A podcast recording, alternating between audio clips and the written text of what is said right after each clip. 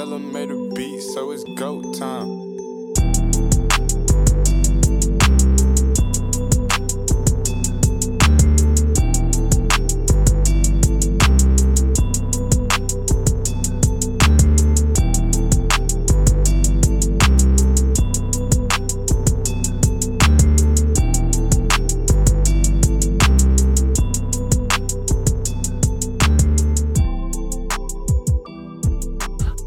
Gentlemen, welcome back to another edition of the Core 4 podcast, a podcast under the Grizzly Bear Blues Podcast Network alongside GBB Live, the 3D podcast, and the Starting Five podcast. Make sure you're liking, subscribing, downloading, and leaving reviews on Spotify, Apple Podcasts, Google Podcasts, Stitcher, Megaphone, iHeartRadio, wherever you listen to your podcast.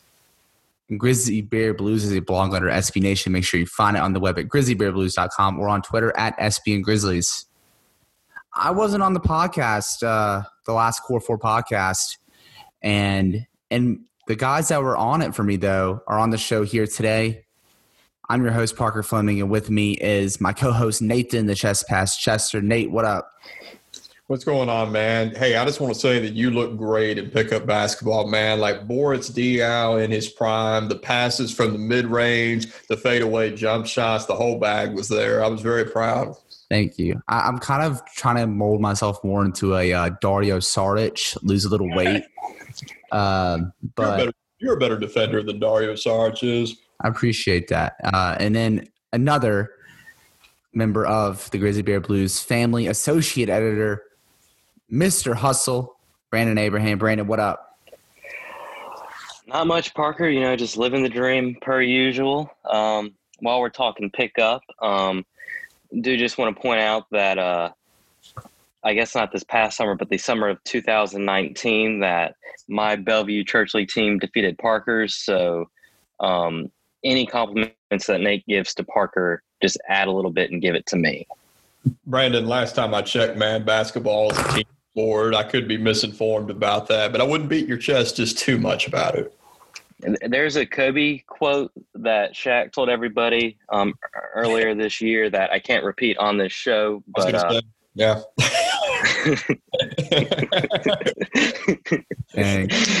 but um, so over the past week, granted, Twitter's been dominated by the election, and rightfully so. This is uh one of the most critical times uh, in our country, and there's just a lot of um, unrest and hate going on right now. But um, I guess the motto for 2020 is we're, we're going to push through this. Uh, there's going to be better days ahead, and it won't be like this forever. Um, but on the basketball side of things, rumors are about to be picking up here because it looks like the NBA season will be returning December 22nd and with the draft about 13 days away as of recording and free agent roughly about two weeks away you're going to see a lot of movement and a lot of movement really really fast especially with the turnaround between the nba draft and the start of the, uh, the next regular season with uh, and then training camp starting december 1st and we kind of had our first domino when it comes to this chaotic offseason that's bound to happen and it's that the New Orleans Pelicans are looking to trade Jrue Holiday, or they're just accepting trade talks at this point. Uh, David Griffin kind of put like a little ambiguous statement saying like, "Oh yeah, like we've always been doing this, but we can we can win with Jrue, um, but we would definitely be listening to talks. But that doesn't mean that he's not going to be a New Orleans Pelican next season. I don't know. But uh, first, I, I want to get to Brandon because this is big for the obviously for the Grizzlies and the Pelicans because for the Grizzlies side, Jrue Holiday is probably the certified Ja Morant stopper, as we saw last season. And with the Pelicans trading him, whenever you're trading away a valuable guard that can defend multiple positions and score 20 a game while being a primary playmaker, a good return is bound to happen. And Brandon, what would you consider a really good return for Jrue Holiday for the Pelicans that would be a bad one for the Memphis Grizzlies? Well, you know, it's really interesting. Um, I'm personally just want to get it out there that I'm in the boat that I kind of think the Pelicans should keep Jrue Holiday um, because you know they have a handful of picks they got from the Lakers in the Anthony Davis trade. They've got you know various second round picks with other trades. They've got you know they have a nice pick collection already. So when you trade a guy like Jrue Holiday, what you know what kind of return? And I know you're asking me. I'm kind of just talking loudly. Like, what kind of return do the Pelicans even want? You know, do they want something where you know you look at a team like Boston where you can maybe get two first round picks and Gordon Hayward, you know, for Jrue Holiday, or you know, do you look at a team that you know might throw in multiple firsts, or you know maybe just one first, but have solid young players? You know, he's been linked to the Brooklyn Nets. You know, does uh, Jarrett Allen, Caris LeVert uh, first? Is that enough for um, New Orleans to pull the trigger and trade Jrue Holiday? I'm not sure. Um, from the Grizzlies' perspective, I think you kind of got to hope that they trade for picks more than solid young players because, um, you know, they already have a bevy of solid young players already. And developments, you know, you can't develop everybody into all star caliber players. So it's going to be interesting. Um, I really don't know what a Jrue Holiday trade is going to look like. Um, I think the one that would probably at least in the short term, hurt the Grizzlies the most would be sending Jrue to Denver, um, which has been rumored with, for what feels like three years now. Um, you know, you're looking at Gary Harris, Will Barton, and you know maybe someone like Monte Morris or one of their young bench pieces, um, not named Michael Porter Jr. Um, and a first for Jrue Holiday. I think you know the Pelicans may pull the trigger on that, and both Will Barton and Gary Harris are good enough to make the Pelicans a lot better in the short term. Um, so I'd probably say Denver is the least favorable trade from a Grizzlies perspective. Yeah, Nate, you, you must not like hearing that because I think you would absolutely dread one of your Nathan Chester All Stars, Michael Porter Jr. or Bol Bol, going to the division rival Grizzlies and teaming up with Zion Williamson and Brandon Ingram. It would absolutely break my heart for sure. And although I do think it would be pretty hilarious in a vacuum because that team would never get a single stop on the defensive side of the court ever with Michael Porter Jr., Zion, and Brandon Ingram. But defense kind of plays into my answer. And I'm just going to go ahead and call this now. The Pelicans aren't going to trade him. The Pelicans are not going to trade Jrue Holiday. I would be very shocked if that ends up being the case. And the reason for it is that they need to find a defensive identity. And when you're trying to establish a defensive identity, defensive foundation going forward for your young core. Generally, you don't do that by trading the best defensive player on your roster, and frankly, maybe the best guard defender in the entire NBA. He should be a defensive player of the year candidate year in year out. He wasn't on first team all defense this year. He should have been. He is a phenomenal physical defender of the guard position. He can defend three positions. That's who Jrue Holiday is. No matter how good he is as a primary playmaker and as a scorer, I am astounded by how well he fights over screens, by how he makes life difficult for opposing ball handlers. And if you're a Grizzlies fan, you saw Ja Morant walk into a brick wall essentially when he faced Jrue Holiday. Now, Ja Morant is great. He still found ways to impact the games when they played against the Pelicans, but he got put in prison there's no other way to put it. That's what Jrue Holiday is, what he can do, and that's what he did to Ja Morant during his rookie season. I also think about Stan Van Gundy, who just became the coach of the New Orleans Pelicans, and he's established his reputation over the years as a defensive-minded coach. His most meme-worthy moment when he was the coach of the Orlando Magic was when he was in the huddle and he told his team to build a bleeping wall. defensively. That is who he is as a coach. That is his identity as a coach. And I don't think he has total or complete sway over personnel decisions by any stretch of the imagination, but I'm sure he has already put his voice out there that he wants Jrue Holiday to remain a member of the Pelicans. And we made fun of that team so much in the Orlando bubble. We made fun of Zion. We made fun of them because they just looked like they didn't have energy. They looked like they just didn't care as much as they did during the regular season. And that showed up more often on the defensive end than it did anywhere else. They're a young, extremely talented core group of players there. Brandon Ingram, Zion Williamson. Um, they can win championships. That's how talented they are. But if they're going to get to that point, it has to start on the defensive end of the court, and they need to establish that identity. And they're not going to help themselves in doing that if they trade Jrue Holiday away. So I expect them to keep him. The only scenario I could see them trading them. And don't get me wrong, I don't think this deal would happen because I think Minnesota would ultimately say no to it. But there has been a lot of talks over the last few days about how the Pelicans would like to trade up in this draft because think about it if you're the Pelicans and you have all the confidence in the world in this young core, and you think Zion, Brandon Ingram, Jaxson Hayes, the other young players on that roster are going to take a big leap going into next year, then this is really the only time in the near future that you are going to be in the lottery. So you need to try to make the most of it right now. I think about where the Minnesota Timberwolves are at as a team, and they've already talked about how willing they are to trade down from the number one pick and how they're looking for another star to put next to D'Angelo Russell and Karl-Anthony Towns. And I think about the weaknesses of the Minnesota Timberwolves. You got D'Angelo Russell, fantastic primary playmaker, scoring guard. You get Karl-Anthony Towns, an all world transcendent big man who's going to give you 25 and 10 every single night. Uh, you got Malik Beasley. I, I, don't know if he's going to be on the court next year, considering what he's dealing with in his personal life at the moment, but they're a, a very offensive minded team. Would they be open to possibly trading out of the number one pick, say, attach the number one pick to Evan Turner's contract? and send it out for Jrue Holiday. I don't think they would do that, but that's really the only type of deal that I see New Orleans making some type of deal where they use Jrue Holiday to move up into the top five or six picks in the draft. They've been tied to Killian Hayes. Um, they've been tied to.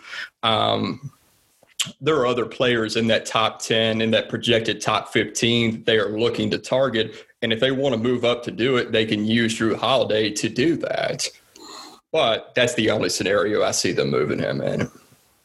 That's a good point. Uh, one thing, or there's two things with that trade. One, it would shore up Minnesota's defense because they, if they draft either Anthony Edwards or LaMelo Ball, I want to use your tagline here. They may end up having the worst defense in NBA history. Heck yeah. And but and also too, I would be ecstatic, even though it'd be in the Grizzlies division, if potentially LaMelo Ball and Lonzo Ball got the team up. That would be pretty sick. But a trade that I think would really hurt Memphis in a way, but also would be very beneficial for the New Orleans Pelicans is making a deal with Indiana center around Miles Turner. Because let's be real. I mean, I think Zion Williamson isn't going to be much of a floor spacer. Um, and he's gonna be kind of like just.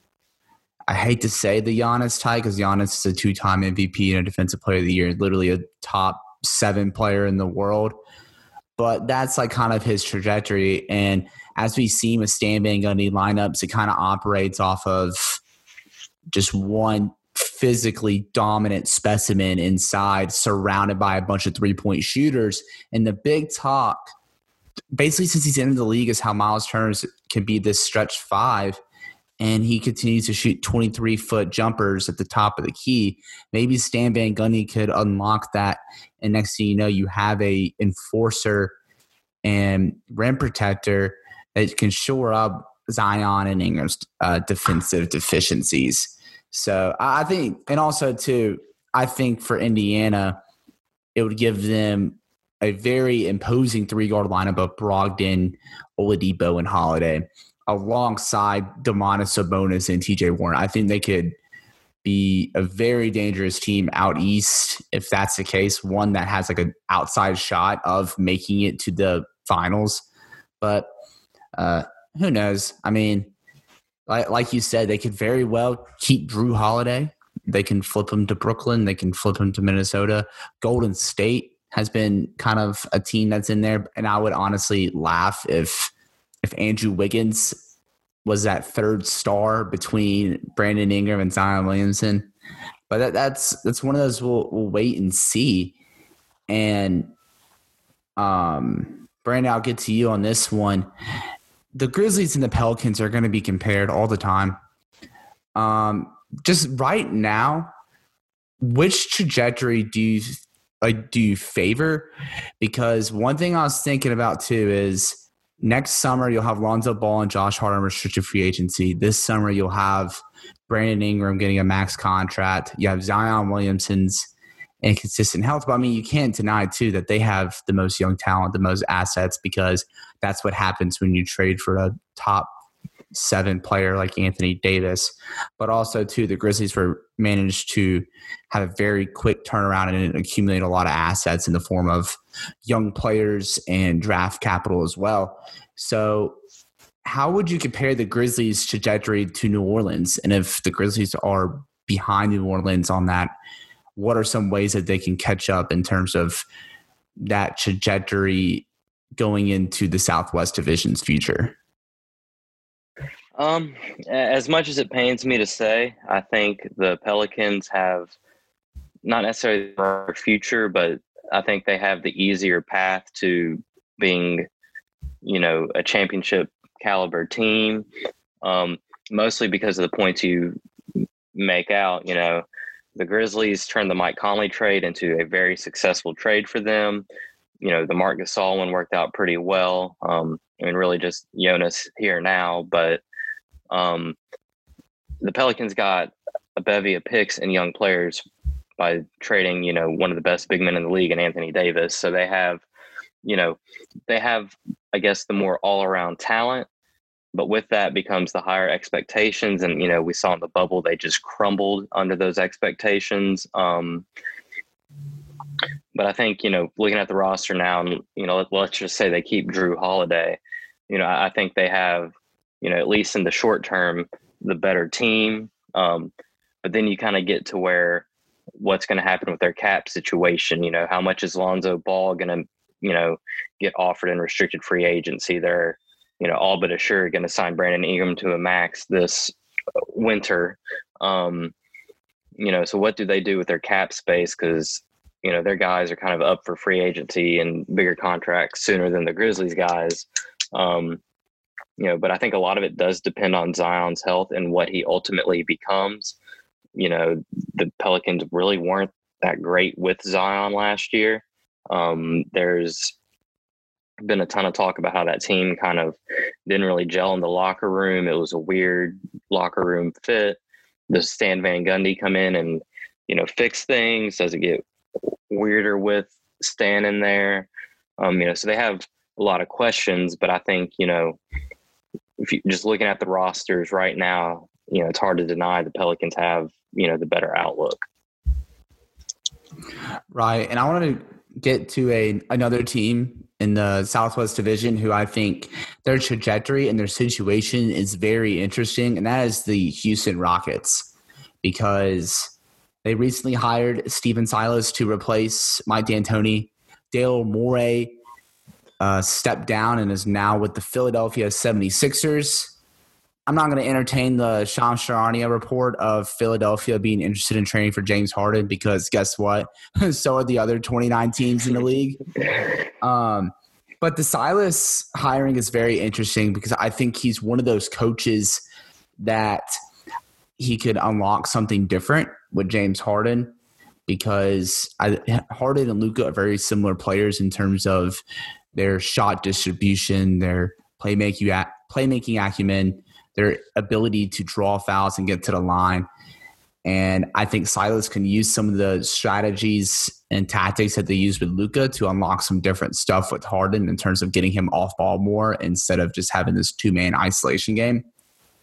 But also, if they fail, Silas seems like a very good coach that can lead them into a rebuild and base, and then when you factor in the potential return on James Harden or Russell Westbrook trades, a very quick one at that. Um, so Nate, what what would you make out of the Stephen Silas hiring in Houston? Because we know Houston has his high powered offense with Harden, Westbrook, Gordon. uh, Robert Covington, and Silas is coming in as uh, from a situation where he kind of quarter or he kind of coordinated a historically efficient offense in Dallas. Is there going to be much difference between the D'Antoni style and Silas style? Do you really think that we will see a different version of James Harden and or Russell Westbrook? I do not think that in the slightest. I think it's going to look a lot like more of the same going forward. and you mentioned um, the hatred and polarization that is present in our country right now. And I agree with that. And I think in these times of polarization, we need to rally around the things that unite us as Americans. And that's the Houston Rockets are heading for a rebuild. Everyone who knows the situation of the Houston Rockets should be able to agree on that. Um, Mike D'Antoni, when he was in Phoenix, we all know about seven seconds or less, um, how he kind of predicated or presided over the NBA's transformation and evolution into pace and space basketball. And that's because he was. They played a fast, up tempo style of ball movement, spacing that allowed Steve Nash and Amar'e Stoudemire to flourish in, along with various other role players in their time in Phoenix. And when he got to Houston, he did transform Houston's offense. They did become a lot more efficient, especially when he had James Harden and Chris Paul. But Mike D'Antoni did not have a reputation for isolation offense in the slightest before he got to Houston. That was not um, how the Lakers played when he was there during the 2012 2013 season. That is not how Steve Nash played for the Phoenix Suns when he was there in the 2000s. But he had James Harden. And that's how James Harden was going to play basketball, no matter what Mike D'Antoni or anyone else tried to do about it. Now, can Stephen Silas come in there? And again, a ton of success in Dallas for him. I think he's going to be a very good coach in the NBA. And I ultimately don't know what his tenure is going to look like over the case of four to five years in Houston. Can he get James Harden to buy in to being a more active participant off the ball, where he's more willing to move without the basketball and become more of a spot up shooter than a pure isolation player? I mean, maybe, maybe he can do that, but good luck trying to get the Houston Rockets to become a team that resembles the Golden State Warriors offensively over the last five years of the Phoenix Suns during the 2000s when you have James Harden and Russell Westbrook as your two best players. Good luck with that. I don't see that happening. I just don't. They've both been two very ball dominant isolation players throughout the course of their careers over the last decade. And at this age, at their age, they're both over the age of 30 now. They are not going to change no matter what philosophy a coach tries to bring. And that's not necessarily a condemnation or an indictment of Russell Westbrook and James Harden, but this is for all the Grizzly fans out there. David Fizdale comes in the summer of 2016, and he has a very particular way that he wants the offense to look and how he wants the culture of the franchise to change. Mike Conley and Marcus Gasol, two of the best teammates, two of the best human beings to ever be in the NBA. At the end of the day, both of them had been in the league for about a decade at that point, and they weren't going to change. And there ended up being a lot of tension because of that. And that was true for Marcus Gasol more than it was for Mike Conley. But there was only so much that a new coach of a new philosophy could come in there and do. So is Stephen Silas going to take the Houston Rockets in a very drastically different direction with James Harden, Russell Westbrook, as compared to what Mike D'Antoni did with it? No, I don't think he will. And that's not an indictment of Stephen Silas. But James Harden, I'm just going to put it bluntly, um, you can't win a championship with James Harden as your best player. I have defended him to death over the last five to six years in the playoffs, but it's become very apparently obvious that when it becomes clutch time, when the games matter the most, you can't rely on his style and brand of offense to help you win at the very highest level against the best competition he's just not up to that with his style of game. And I don't like to say that, but that's just the reality of it. Russell Westbrook, I mean, he averaged 27, 7, and 7 last year. I'm not going to say he's bad or that he's not even close to being what he used to be. He's not the same player that he used to be. Um, he was bad in the bubble. He was really bad in the playoffs. And, you know, I could say it's because he's been dealing with injuries and he was recovering from COVID. But the truth of the matter is, at his age and over the last couple of years, Westbrook is always dealing with something now physically. Um, Russell Westbrook is not good enough to be the second best player on an NBA championship team. Um, time. They were barely able to beat an Oklahoma City Thunder team in the first round that didn't even want to make the playoffs this year. I don't see their situation changing in a drastic way. Their role players are not good enough to elevate them. They don't have the depth necessary to do it. And if you told me, and this is a bit of a hot take to be sure, if you told me that the Houston Rockets miss the playoffs next year, I would not at all be shocked by it. I would still have them in my top eight. Don't get me wrong, just because of Harden. But if you told me they weren't in the playoffs next year, it would not surprise me at all. They came a couple seconds and a few points from entering into a total rebuild this summer or this winter, and they're not going to do that. They're going to run it back, but they will end up blowing it up by the end of next season. I promise you that. Yeah, and um, ESPN's uh, Tim McMahon reported today at uh, this Stephen Silas and Rafael Stone introduction press conference that uh, Rafael Stone, uh, the person who is taking Morey's place, wants to have the flexibility to go big or small. So it's needless to say they're going to probably look at adding a center this offseason. And Brandon, who would you kind of peg as that perfect five to put alongside James Harden? And Russell Westbrook and the small ball uh, Houston Rockets. Well, you know, so it gets pretty interesting um, depending on how they want to go about it. Um, the quote kind of makes it seem like they want a, you know, someone who can play the center position, but doesn't necessarily need to be a starter.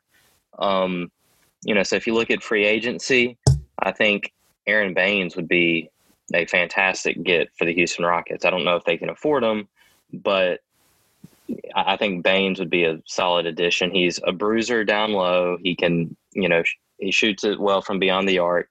He sets, you know, great screens that can get James Harden open for his, you know, really deep threes. Um, so I think Baynes would be a great get for the Rockets. Um, I don't know if the Rockets will do an interdivision trade, but I mean the Grizzlies have a backup center that I think would be a nice bench op bench option for the Rockets uh, in Gorgui Dieng. I think um, you know Gorgui could be a guy off the Rockets bench who could uh, you know protect the rim, you know sit in the corners on offense, and you know he was streaky in Memphis, but for his career, he's been a you know at least a decent three point shooter, especially from the corners. Um, so th- those are the two names that come to mind um, first.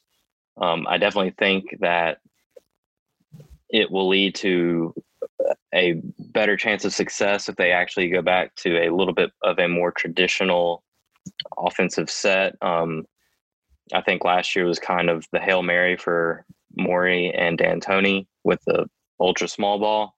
Um, and to Nate's point, I think they kind of try to go back to what they had with Clint Capela and, you know, go all in this year, but I just don't see them being able to do anything that doesn't ultimately lead to them rebuilding. Um, I am interested to see who they get to kind of be the big man off the bench. Um, because I mean, they need somebody. You have to have size in the NBA. I mean, they were lucky to get past Oklahoma State, and that's with a not really great offensive threat down low in Steven Adams.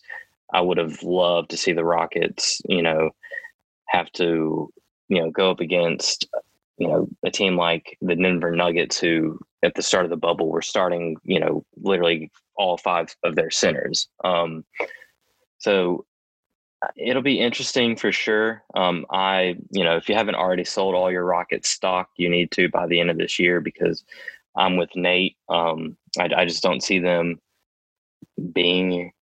I, I, see them being what they have been, a pretty good to great regular season team that just flames out when the playoffs start. Um, and to a point Nate made earlier about James Harden not changing, I think you have a better chance if the Rockets are able to get go and get Ty Lue, who is apparently you know rumored that who James Harden wanted to be the head coach. hasn't really been positive or negative things for, about Silas kind of rumored with Harden, but I, I, don't see a guy like James Harden letting a guy like Stephen Silas come in and just change his style of play. So I mean, I think I think if you're looking at the Southwest Division as a whole, the the Rockets are going to fall and crash big time in the next couple of years. All right, so we're back. Um, so one little thing, a tidbit, and the bit honestly, I think the biggest foe for the Grizzlies going forward in the South Southwest Division is the Dallas Mavericks, primarily because they have Luka Doncic, who I kind of have pegged as the guy that's going to take the throne from LeBron James when it's his time to hang it up. And they, they have a lot of urgency with building around Luka and Kristaps Porzingis primarily with finding veteran help and finding a third star, and that's even come in the form of them potentially trading their 18th pick and then their 31st pick, which was the Warriors' second round pick, or acquiring a third star like Rudy Gobert. And Nate, what do you think of that decision for the Dallas Mavericks, especially since they already have the draft capital lost in the Kristaps Porzingis trade? Should they be looking to trade the 18th pick in a pretty decent role player draft when they could find cheap depth to surround Luka and Kristaps with? I, I, really don't understand it to be completely honest with you because you know if you want to prioritize finding depth in free agency, they will be able to do that. There are names, defenders that they can target in free agency that'll help them shore up their defense to where they don't have they don't have to have Seth Curry defending Kawhi Leonard in a playoff series. It was a um, a pretty unfortunate situation for Rick Carlisle to deal with, but it's what he had to deal with. But you and I have already talked about a lot in the past about how this draft is not necessarily top heavy in the sense that there's not a consensus number one pick. There's not a consensus number two pick, but there are plenty of hidden gems. There are plenty of role players to find someone really good is going to be available at pick number 18 in this draft. And I'm not telling you who Dallas would draft with that hypothetical number 18 pick, but you look at mock drafts, you see players that you and I are really high on, like RJ Hampton, who are slipping past that point, Cole Anthony, Tyrese Maxey, guys who I think are going to be really good to even star caliber players for years to come that could be available for them at 18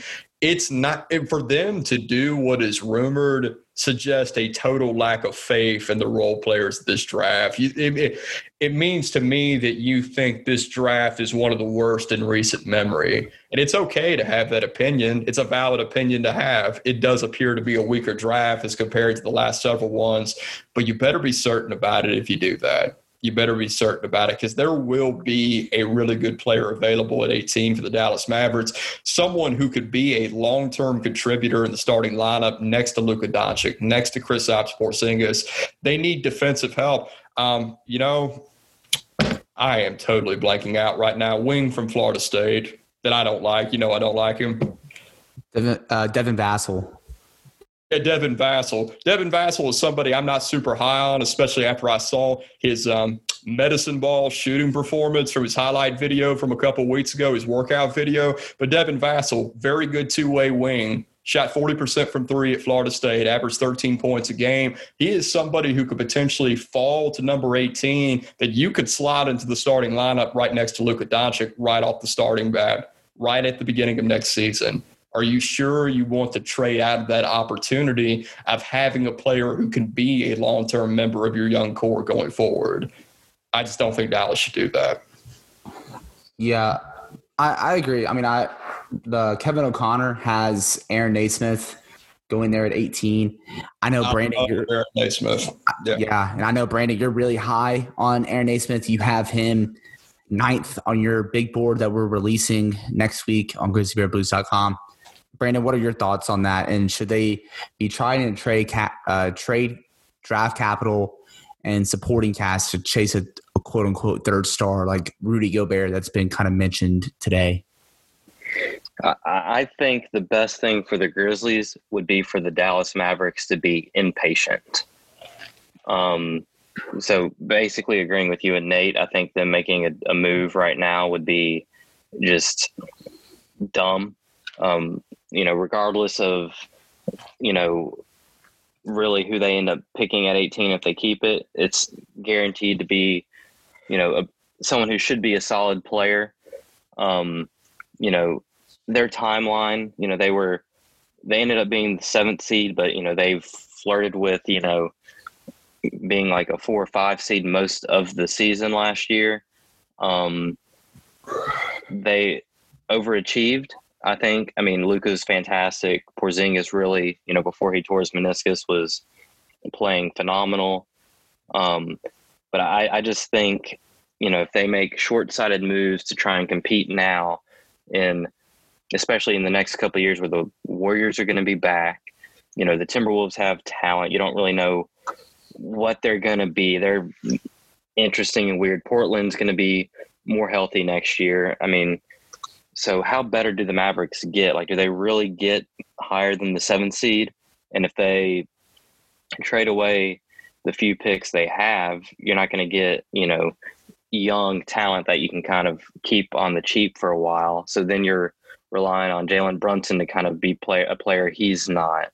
You know, eventually you have to pay some of these guys like, you know, Seth Curry, um, who like you know uh, I mean, Courtney Lee's coming off the books, which is good. You know, they they had a steal in Trey Burke, but you're gonna have to start finding, you know, guys like that. You're gonna have to pay Maxi Kleber. Uh, Delon Wright had an interesting year with them, so I mean, they need something, but I don't know if now's the time to make that all in move. You know, I think it'd be great for the Grizzlies if the Mavericks went all in and tried to win a championship in the next two to three years, because then it prime it set the Grizzlies up for the next five or six. But I mean, I agree with you. I think they'd be dumb to give away draft capital to try and get a third star, especially if that third star is a guy like Rudy Gobert. Now, you know, if they, I don't think they have the assets for it, but if they could go get a Bradley Beal or, you know, Devin Booker, who, depending on who you ask, either loves or hates Phoenix, I think that might be worth it. But I mean, the guy's kind of rumored to Dallas outside of Giannis Antetokounmpo, which I even think is a long shot. I, I think Dallas just needs to be patient from their perspective and let Luka grow, let Kristaps grow, and see how his health is going to be. Get good talent in the draft, and then keep getting role players. And then when the NBA kind of weakens, that's when they should take their shot. Yeah, I agree, and it's it's gonna be really fun for all that to happen because when it comes down to you know that post LeBron era, when and also when guys like Kawhi, Steph Curry, they get old. The Grizzlies are one of those teams alongside the New Orleans Pelicans and the Dallas Mavericks that can make that play and can go win a championship. And it's going to be exciting to see over the next decade. And so that's about all the time we have for the Core Four podcast. Make sure you are following Brandon and Nate on Twitter at BC Abraham and at Nathan Chester 24. Make sure you're liking, subscribing, and downloading every episode of the Grizzly Bear Blues Podcast Network on Spotify, Apple Podcasts, Google Podcasts, Stitcher, Megaphone, iHeartRadio, or wherever you listen to your podcast. And follow the Core 4 Podcast on Twitter at the Core 4 Podcast with the number four, not the word four. Follow me on Twitter at Paca underscore Flocka. And with that, that's it.